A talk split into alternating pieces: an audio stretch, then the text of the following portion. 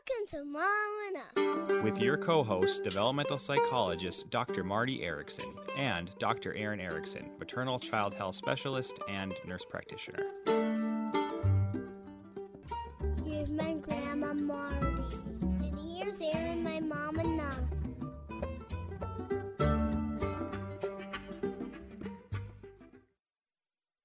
Welcome to Mom Enough. I'm Erin Erickson here with my mom, Marti.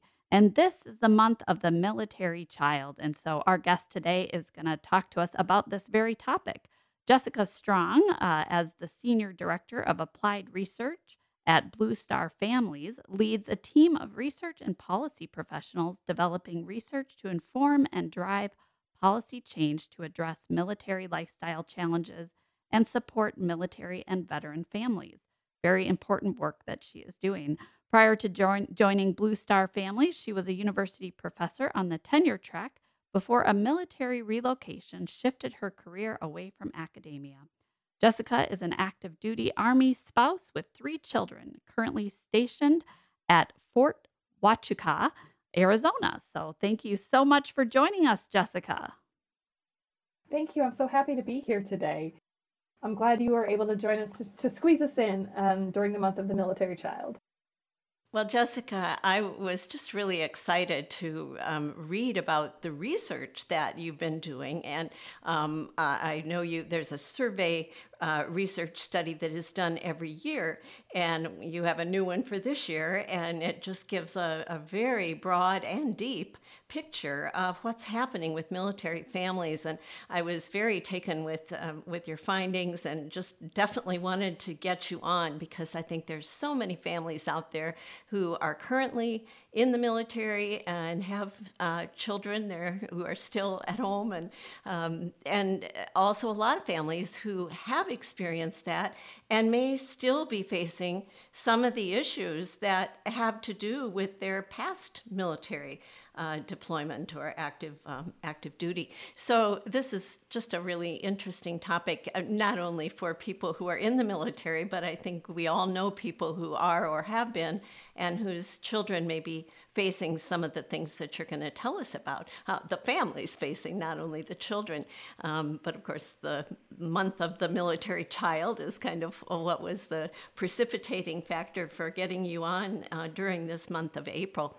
So um, I hope you can start by telling us just a little bit about the study. I'm a researcher, as are you, and, and, and Erin as well, and we like to know a little bit about the methodology, what's the basis for the findings that you're going to talk about, and then really give us an overview of what the top issues are for military families today. Absolutely. Thank you for that. The story of our, our military family lifestyle survey, which we do every year, really starts with the story of Blue Star Families and how Blue Star Families was founded. So, um, back in 2009, a group of military spouses got together, and while you know we love talking, we love serving in the military, we love um, providing that service to the nation and being part of military families that support the service members. There are some aspects of military life that that just could be easier and don't have to be as hard as they as they are. So they they founded Blue Star Families to address some of these concerns and elevate the voices of military families. And one of the first things that they did was um, put together this military family lifestyle survey because if you're going to advocate for for a group of people and you need to understand what the issues are. So they launched the first survey in 2009 and we've been doing it ever since. In 2009 we had a, about 2700 respondents and that has grown considerably over the years. This last year we had almost uh, 9,363 respondents to the survey and that con- that includes voices from active duty families, National Guard and Reserve families, and veteran um, veterans and their spouses, veteran families as well. So we've been tracking some of the issues that are important to military and veteran families for over a decade now, um, and some of the things that we we continue to see year over year, what what I call our perennial issues, are some of the top issues again this year.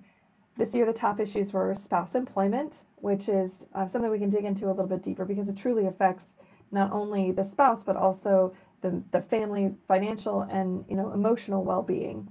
Um, so spouse employment is a top concern year over year. It's been one of our top issues since the survey started. So we know that that is central to military family uh, um, top of mind for military families there Another top concern that, that military families almost always have is time away from their service member.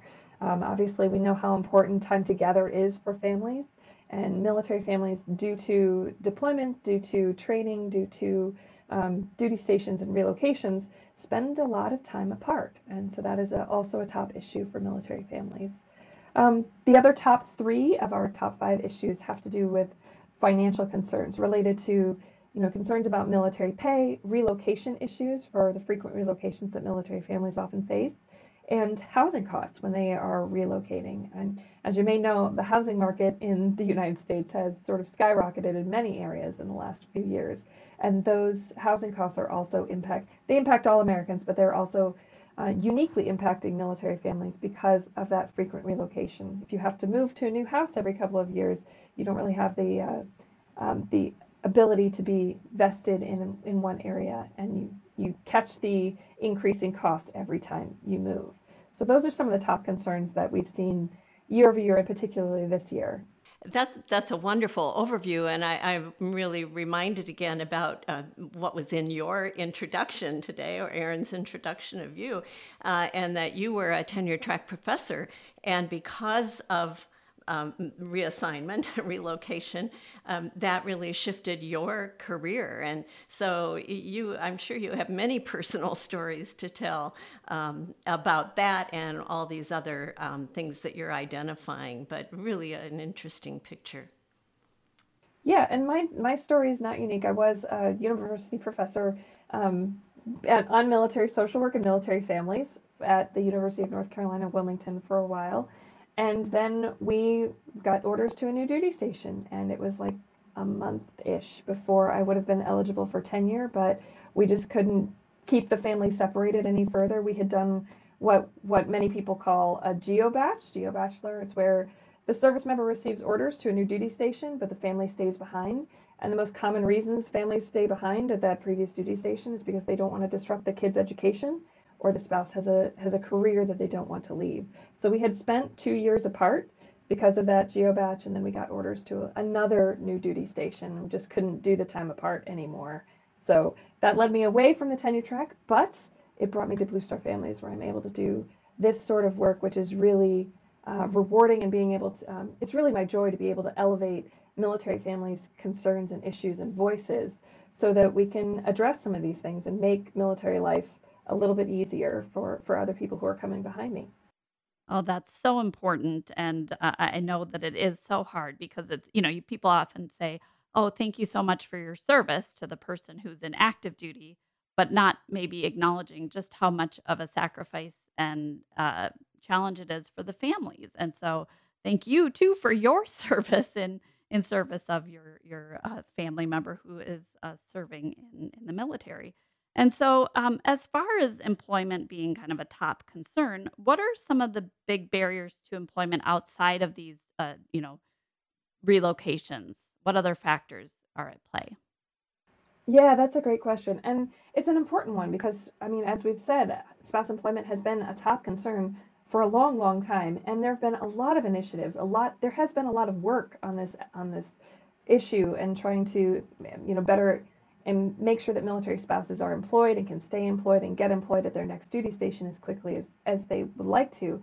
So there's been a lot of effort, but we're still seeing the same unemployment rate. The unemployment rate for military spouses hasn't significantly changed since 2015. So despite all of this work, there's still a lot of barriers in place. And I would say that the our research demonstrates that a couple of the top barriers are the um, service members' day-to-day job demands, being able to balance the spouse's work around the children's children's education, children's um, needs, and household obligations, because the service members, their employment comes comes first. Their military obligation is is the is the central part. So you have to work around that. And so spouses often have difficulty finding employment that allows them to balance their service members' job demands with the household obligations, with childcare obligations, with their own job demands. So finding that balance is, is a challenge for all Americans, right? But it's also a, a particular challenge for military spouses because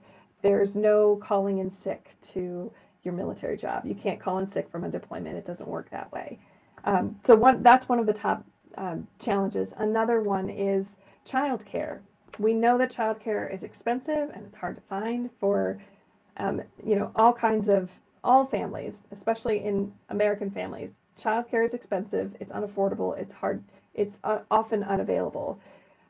So, but it is particularly challenging for again military families because of that frequent relocation. So once you find a child care provider at one duty station, and you've been on the you get on the wait list and you finally get off the wait list and your child has care and you can start your start your job then you move to another duty station and you're back on the wait list for or, or back in the search for finding affordable childcare so it just becomes another thing to have to balance with all the your job obligations your spouse's job obligations and so on so childcare um, balancing work and life with the service members the priority of the service member's job and that frequent relocation. Many times when you, um, when families relocate, they aren't able to take the spouses aren't able to take their jobs with them.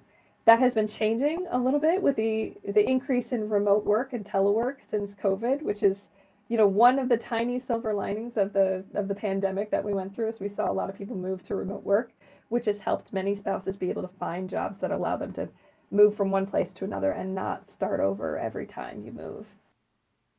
Hmm.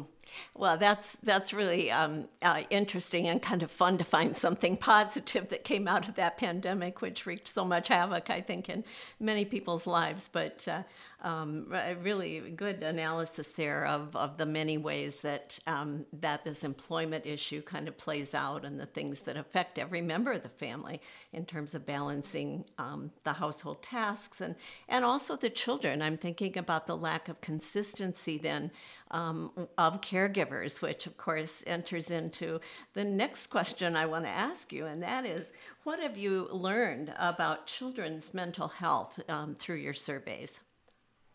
Yeah, thank you for the question. And I know you what what you mentioned brought up something that I've seen many times in our open-ended answers in our research about why military spouses are unemployed. Many choose to stay out of the labor force so that they can be that stability for their family when they're frequently moving and they're the service member is is here and gone and here and gone due to um, their military service. They want to be that that stability for for the child.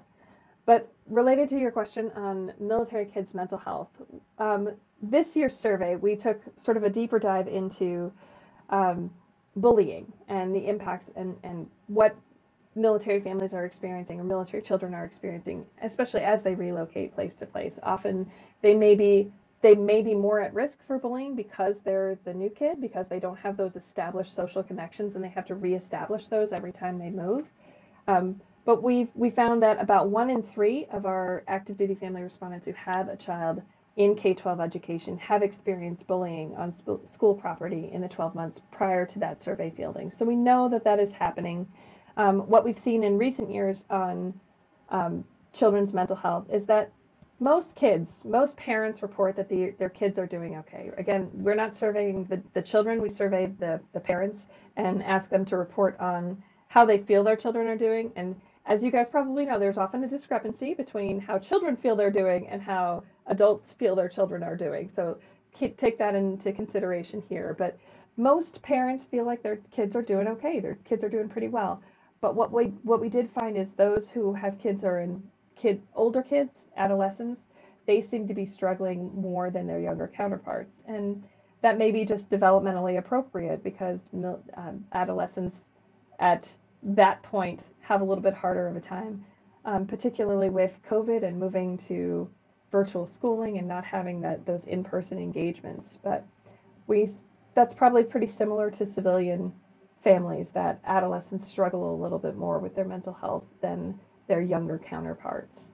Oh, definitely. As a mom of of uh, three teens, although two are in college now, um, I definitely see that just among our circle of friends and and kind of see the you know it's kind of like bigger kids sometimes bigger problems or bigger challenges you know? It's like they're moving into uh, that transition to adulthood or preparing for that and um, you know the reality of what's next for them is coming up and i think there's a lot of social pressures that come up at that time and i, I can only imagine how hard it would be for a child to kind of you know they have to kind of recreate a social circle every time there's a relocation. That's that's super hard, and I can also see where it makes sense that some um, of the partners of military active duty members might want to not work so that they could continue to be that stable force as so many other things are not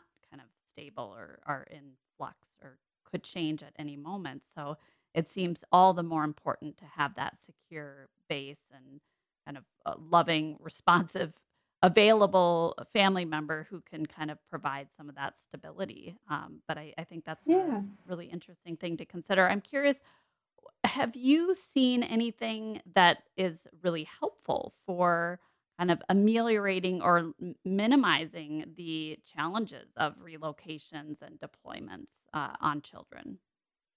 Yeah, that's one of the things that we are we are trying to do at Blue Star Families is build connections to the community. So what we what we see in our research is that families who have a sense of belonging to the community, they they they're more resilient. They're better able to manage those things. And when you're frequently relocating, sometimes it's hard to develop that sense of belonging when you get to that community because you just got there. You don't know you have to find your new a new dentist, a new orthodontist, a new hairstylist, the new schools, and get get all those things situated. So one thing that Blue Star Families does is works on addressing the connection between military families and the civilian communities where the majority of military families live. Most, um, and this is a misconception I like to I, I like to address. Most people think that military families live on installations, and many do, but the majority, almost 70%, live out in the civilian community. So they're they have civilian neighbors, they're in civilian schools, they're taking they're in civilian employment. Um, so they are your friends and neighbors. And so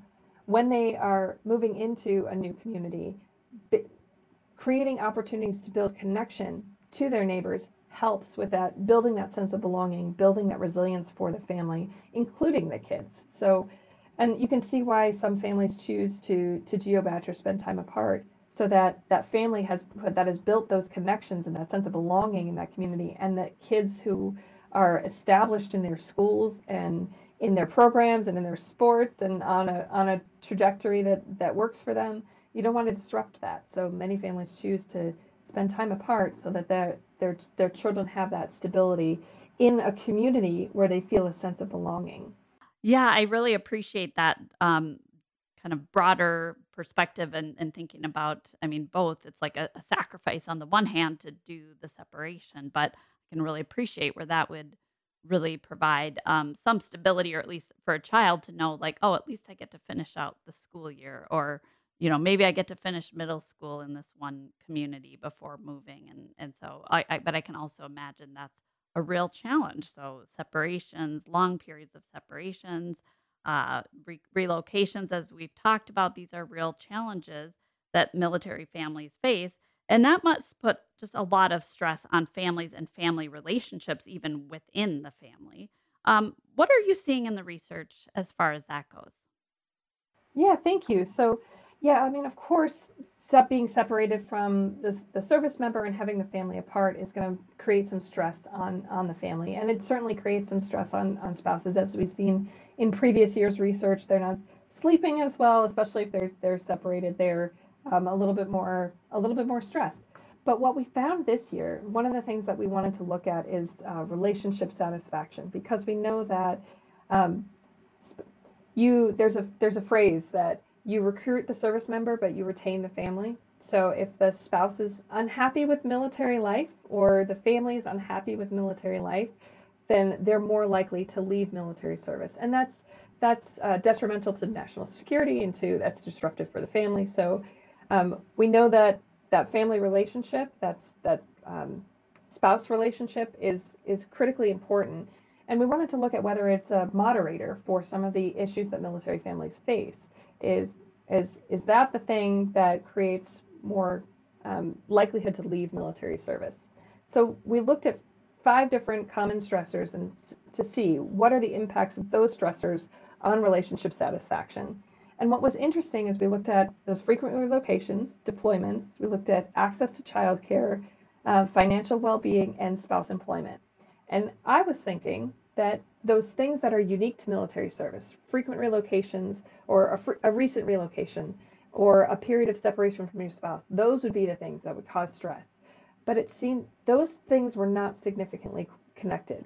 There was, however, a pattern of connection between more stress on the family relationship and if the, fam- the spouse was unemployed and if they couldn't access childcare and if they had poor financial well-being. Clearly those three things are related to one another, but it seems my interpretation of this is that military families are prepared or they know that deployments and separation is part of military life and we're we're prepared to encounter and, and manage that.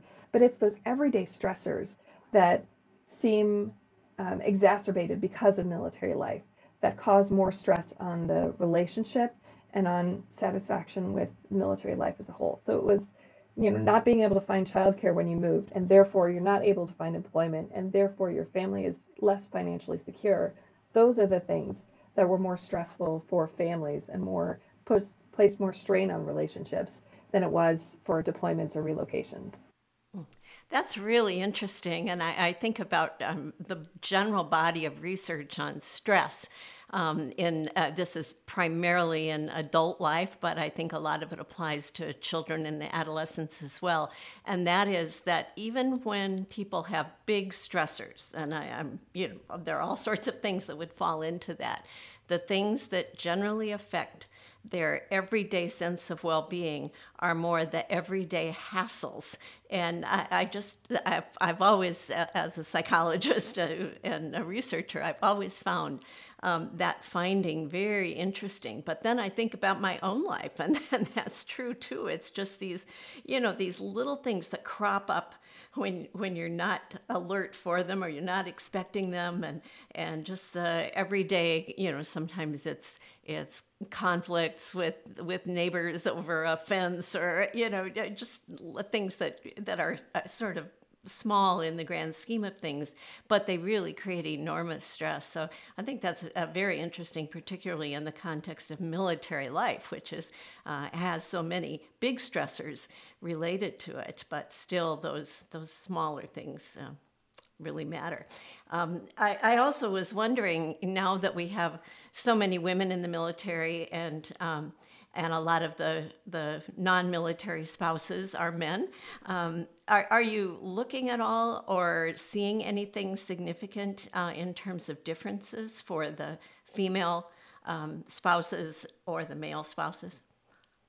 So we don't have quite enough of a sample of male spouses to draw any conclusions from that. The majority of our spouse respondents are female. So when, with the, the disparity in sample sizes, we didn't want to go too far into that. But when we look at service members and our veterans in particular, when we look at um, female versus male service members or veterans, the many things are the same. They deal with the same stressors, right?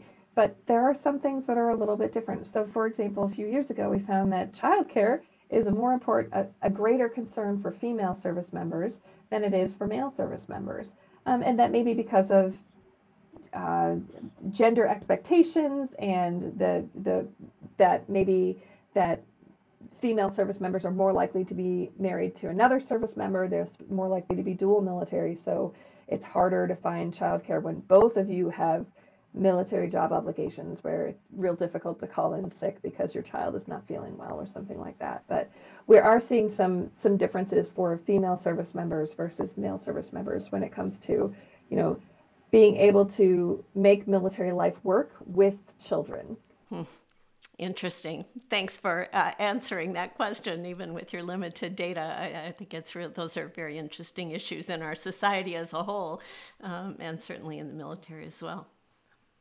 Well, and thank you so much for sharing uh, your research and all of this information. It's it's really fascinating. I so appreciate your time and um, and thank you for your service and your your spouse's service as well. We greatly appreciate that, and um, and also you know the children they, they are also serving in in a way too. So we appreciate the sacrifices that this means for all the whole family and also all the work you're doing to better understand the challenges and um, what steps can be taken to uh, minimize the effect of those challenges. So, thank you so much for joining us, Jessica Strong, and for the important work that Blue Star Families is doing. And uh, thank you for tuning in to Mom Enough.